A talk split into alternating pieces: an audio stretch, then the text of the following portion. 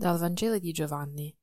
In quel tempo, mentre era a mensa con i suoi discepoli, Gesù fu profondamente turbato e dichiarò: in verità, io vi dico, uno di voi mi tradirà». I discepoli si guardavano l'un l'altro, non sapendo bene di chi parlasse. Ora, uno dei discepoli, quello che Gesù amava, si trovava a tavola al fianco di Gesù. Simon Pietro gli fece cenno di informarsi chi fosse quello di cui parlava. Ed egli, chinandosi sul petto di Gesù, gli disse: «Signore, chi è?» Rispose Gesù: «È colui per il quale intingerò il boccone e glielo darò». E, intinto il boccone, lo prese e lo diede a Giuda, figlio di Simone Iscariota. Allora, dopo il boccone, Satana entrò in lui. Gli disse dunque Gesù: «Quello che vuoi fare, fallo presto». Nessuno dei commensali capì perché gli avesse detto questo. Alcuni infatti pensavano che, poiché Giuda teneva la cassa, Gesù gli avesse detto: «Compra quello che ci occorre per la festa», oppure che dovesse dare qualcosa ai poveri. Egli, preso il boccone, subito uscì, ed era notte. Quando fu uscito, Gesù disse: «Ora il Figlio dell'uomo è stato glorificato, e Dio è stato glorificato in lui. Se Dio è stato glorificato in lui, anche Dio lo glorificherà da parte sua e lo glorificherà subito. Figlioli, ancora per poco sono con voi. Voi mi cercherete, ma come ho detto ai Giudei, ora lo dico anche a voi: dove vado io, voi non potete venire». Simon Pietro gli disse: «Signore, dove vai?» Gli rispose Gesù: «Dove io vado, tu per ora non puoi seguirmi, mi seguirai più tardi».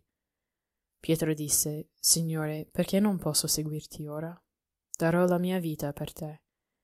Rispose Gesù: «Darai la tua vita per me? In verità, io ti dico, non canterai il gallo prima che tu non mi abbia rinnegato 3 volte». Oggi il Vangelo di Giovanni è anche un brano a noi molto familiare, e ci sono tanti spunti. Si potrebbe riflettere oggi nella nostra preghiera su questa scena, no, di Gesù che sta insieme ai suoi discepoli, dell'intimità che lui condivide con loro appena prima della sua crocifissione e morte. Si potrebbe riflettere anche sui personaggi vari, come un po' Sant'Ignazio di Loyola ci dice quando si utilizza la preghiera, mettiamo, immaginativa, che ti immergi nella scena. O diventi uno dei personaggi, o sei uno che osserva e vedi e provi e senti e cerchi di entrare più profondamente in quello che c'è, quali sono i colori, quando sono gli aromi, quali sono tutto ciò che ci sia anche in questa scena, per partecipare anche te, no? In quello che avviene, essere tu vicino a Gesù in questo momento di grande intimità e vulnerabilità. Si potrebbe pensare anche a quest'ultima parte del brano che dice, no, della gloria di Dio che si manifesterà, e come noi non dobbiamo anche attendere questo, che non è il momento adesso, no, per dare la vita completamente, però che avverrà anche questo.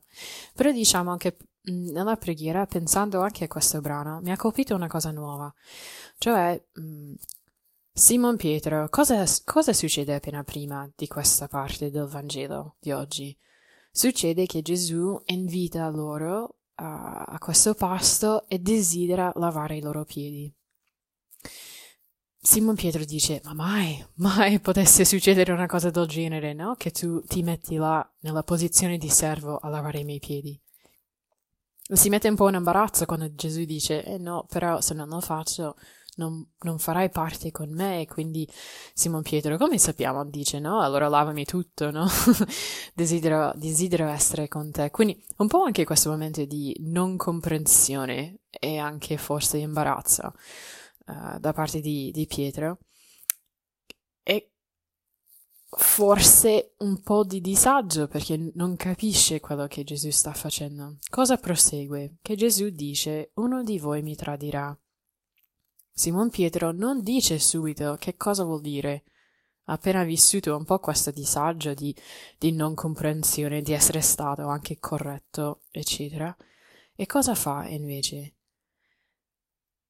Nell'umiltà, Pietro chiede ad uno più giovane di lui.